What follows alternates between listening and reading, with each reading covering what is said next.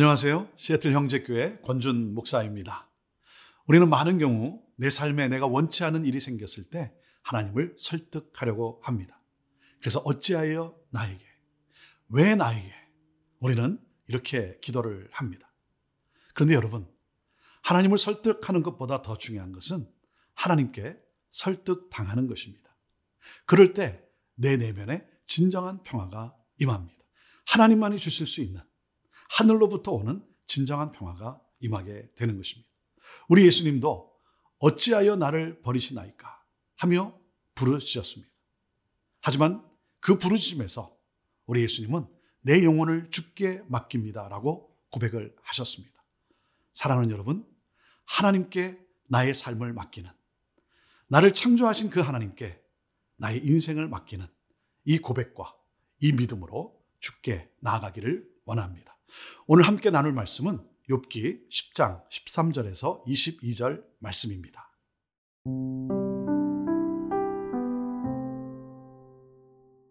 욥기 10장 13절에서 22절 말씀입니다. 그러한데 주께서 이것들을 마음에 품으셨나이다. 이 뜻이 주께 있는 줄을 내가 아나이다. 내가 범죄하면 주께서 나를 죄인으로 인정하시고 내 죄악을 사하지 아니하시나이다. 내가 악하면 화가 있을 것이오며 내가 의로울지라도 머리를 들지 못하는 것은 내 속에 부끄러움이 가득하고 내 환난을 내 눈이 보기 때문이니이다. 내가 머리를 높이 들면 주께서 젊은 사자처럼 나를 사냥하시며 내게 주의 놀라움을 다시 나타내시나이다. 주께서 자주 자주 증거하는 자를 바꾸어 나를 치시며 나를 향하여 진노를 더하시니 군대가 번갈아서 치는 것 같으니이다. 주께서 나를 태에서 나오게 하셨음은 어찌함이니까. 그렇지 아니하셨더라면 내가 기운이 끊어져 아무 눈에도 보이지 아니하였을 것이라. 있어도 없던 것 같이 되어서 태에서 바로 무덤으로 옮겨졌으리이다. 내 날은 적지 아니하니까 그런즉 그치시고 나를 버려두사 잠시나마 평안하게 하시되 내가 돌아오지 못할 땅 곧 어둡고 죽음의 그늘진 땅으로 가기 전에 그리하옵소서. 땅은 어두워서 흑암 같고 죽음의 그늘이 져서 아무 구별이 없고 광명도 흑암 같으니이다. 평소에 굳건한 믿음을 가진 사람도 큰 고난을 당하면 신앙의 회의를 느끼게 됩니다. 세상 살기가 너무나 힘들기 때문인 것이죠. 하지만 여러분 분명한 것은 무엇입니까? 고통은 영원하지 않다는 것입니다. 우리 하나님은 내 삶에 더 좋은 것을 예비해 두고 계십니다. 욥은 자신의 비참한 상황 가운데 하나님이 인간에게 과연 의로우신가 하는 의문을 제시하고 있습니다. 여러분, 욥의 옳고 그름을 따지기보다는 먼저 인간의 현실에 공감하면 좋겠습니다. 하나님은 욥을 정성스럽게 만드셨고 생명을 주셨고 보호하셨는데 왜 하나님이 자신을 적대시하고 계시는가? 그렇게 생각하고 있습니다. 자, 13절과 14절 말씀입니다. 그러한데 주께서 이것들을 마음에 품으셨나이다. 이 뜻이 주께 있는 줄을 내가 아나이다. 내가 범죄하면 주께서 나를 죄인으로 인정하시고 내 죄악을 사하지 아니하시나이다. 욥은 이해할 수가 없는 거예요. 하나님이 창조하신 그 창조의 목적이 벌을 주시기 위함인가? 아니 왜 피조물을 멸하려 하시는가? 그 욥의 추론은 무엇입니까? 하나님이 자신을 만드실 때부터 멸하실 계획을 갖고 계셨다는 것이죠. 그래서 지금 가차 없이 자신을 징벌하시고 소멸하려고 작정하신 분이시다라고 지금 불평을 쏟아내고 있는 것입니다. 복을 주시기보다는 죄를 지었을 때 벌 주시기를 더 즐겨 하시는 것 같은 그런 느낌을 갖게 된 것이죠. 여러분 칭찬받고 싶어서 노력을 하는데 야단을 치시려고 작정하신 분. 그렇지 않고서야 왜 내게 이런 고통을 주시는가? 그래서 여백에는 소망이 없음을 지금 토로하고 있는 것입니다. 자, 15절, 16절 말씀입니다.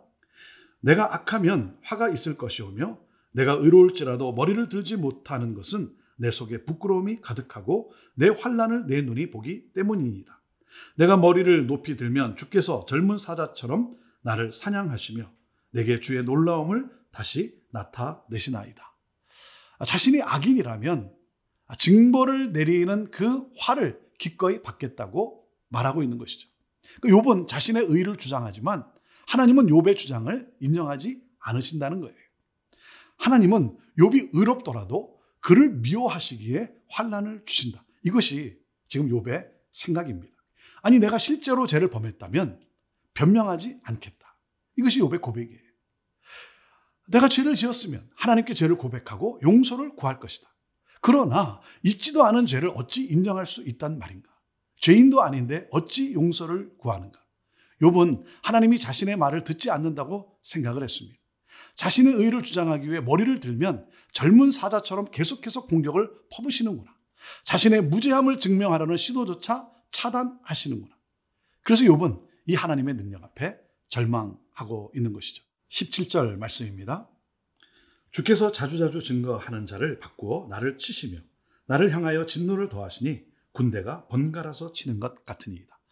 이러한 상황에서 욥이 다시 정신을 차리고 자신의 무죄함에 대해 방어하고자 한다면 하나님은 반대 증인을 세우신다. 수많은 군대가 번갈아 가면서 적을 공격하는 것과 같다. 하나님은 혼내는 것을 즐거워하신다. 그래서 내가 정신을 차릴 수가 없구나. 우리는 하나님의 의도를 잘 모릅니다. 그래서 우리는 많은 경우 억울해 합니다. 하나님의 마음을 오해하기도 합니다. 하지만 분명한 사실은 무엇입니까? 하나님의 마음은 목자의 마음입니다. 우리를 국률이 여기시는 마음. compassionate heart. 그래서 자신의 그 자비를 베푸시는 그러한 하나님. 이것이 바로 하나님의 마음입니다. 안타까워하시는 하나님. 심판하시기를 즐겨하시고 죄를 징벌하시기보다는 구원하시기를 기뻐하시는 그 하나님. 그래서 끊임없이 자비를 베푸시는 하나님. 때로는 고난을 통해서 나를 빚어가시는 하나님이시기도 합니다. 그래서 오늘 우리가 여기까지 올 수 있었던 것 아닙니까? 오늘도 그 하나님의 자비하심을 묵상하며 그 자비와 그 국률의 마음을 구하며 우리 또한 그 국률의 마음으로 이웃과 세상을 함께 볼 수 있게 되기를 바랍니다.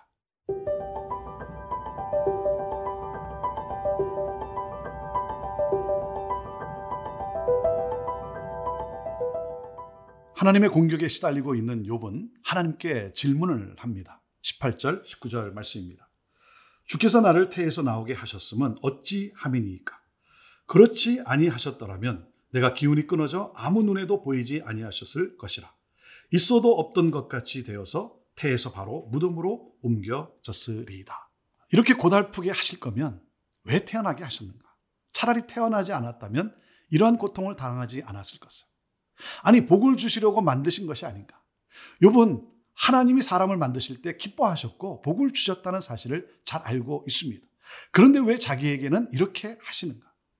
어머니 태에서 이미 죽은 아이처럼 그냥 무덤으로 곧장 갔으면 이런 고통을 겪지 않았을 텐데 하고 탄식하고 있습니다. 20절에서 22절 말씀입니다. 내 날은 적지 아니하니까 그런즉 그치시고 나를 버려두사 잠시나마 평안하게 하시되 내가 돌아오지 못할 땅 곧 어둡고 죽음의 그늘진 땅으로 가기 전에 그리 하옵소서. 땅은 어두워서 흑암 같고 죽음의 그늘이 져서 아무 구별이 없고 광명도 흑암 같으니이다. 요백에는 해결해야 할 문제가 있었습니다. 왜 이런 고난을 당하고 있는가? 이제 얼마 남지 않았어요. 아, 그래서 죽음의 자리로 가기 전에 하나님으로부터 답변을 듣고자 했던 것입니다. 그러면서 잠시 남은 기간이라도 평안을 간구합니다. 참으로 고달픈 삶이었습니다. 치열한 삶을 살아온 욥은 지쳐 있습니다. 죽음의 문턱에서 지금 거친 숨을 몰아쉬며 하나님께 잠시 평안을 허락해 주실 것을 요청하고 있습니다. 죽음의 장소로 갈 때까지만이라도 잠시 하나님의 간섭 없이 휴식을 취하기를 원하고 있는 것이죠. 그래서 하나님이 자신을 떠나 있으면 좋겠다. 그런데 여러분, 하나님의 내버려 두심이 여러분, 그것이 평안이겠습니까? 하나님이 우리를 내버려 두심이 그것이 복이겠습니까? 큰 저주 아니겠습니까? 내 인생에 하나님의 간섭하심, 하나님의 간섭하심이 큰 은혜죠. 하지만 얼마나 고통스럽고 비극적이면 욥이 지금 이런 고백을 하고 있는 것이겠습니까? 인생은 헛되고 헛된 것 같습니다. 왜냐하면 고난을 당하기 때문입니다. 그래서 지금 완전히 낙심한 상태에 놓여 있는 욥을 우리가 보지 않습니까? 위로를 구하지만 돌아오는 것은 상처뿐인 거예요. 그런데 여러분, 이때야말로 이때야말로 주님의 구원을 간절히 바랄 때 아닐까요? 왜냐하면 나를 그냥 두시면 내가 평안할 수 있겠습니까? 하나님이 나를 그냥 두시면 그것이야말로 저주 아니겠습니까? 그렇기 때문에 창조의 하나님을 우리는 발견해야 합니다. 그 창조의 하나님을 만나야 합니다. 이것이 바로 신앙 생활인 것입니다. 하나님을 너무나 사랑했던 욥. 그래서 그는 고난 가운데 탄식하고 있습니다. 사랑하는 여러분, 고난 가운데, 탄식 가운데 하나님을 더 깊이 깨닫는 우리가 되기를 원합니다. 절망 가운데 있는 인생에 소망을 주시는 하나님. 아픔과 고통은 결코 영원하지 않습니다. 하나님을 의지합시다. 고통을 견디십시다. 믿음으로 이겨냅시다.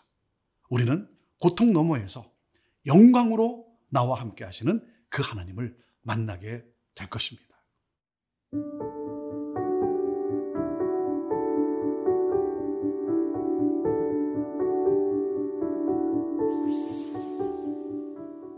하나님, 너무 힘들어서 차라리 죽고 싶고 하나님으로부터 멀리 떠나기를 원할 때도 있습니다.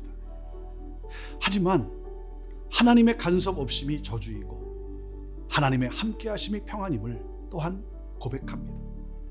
때로는 고난을 통해서도 나를 빚어가시는 하나님, 그 하나님을 바라보며 믿음으로 나아가기를 원합니다.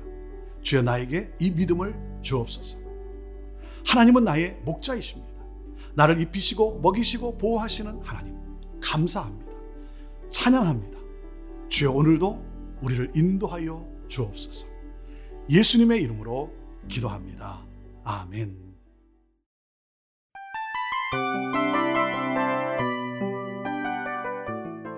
이 프로그램은 청취자 여러분의 소중한 후원으로 제작됩니다.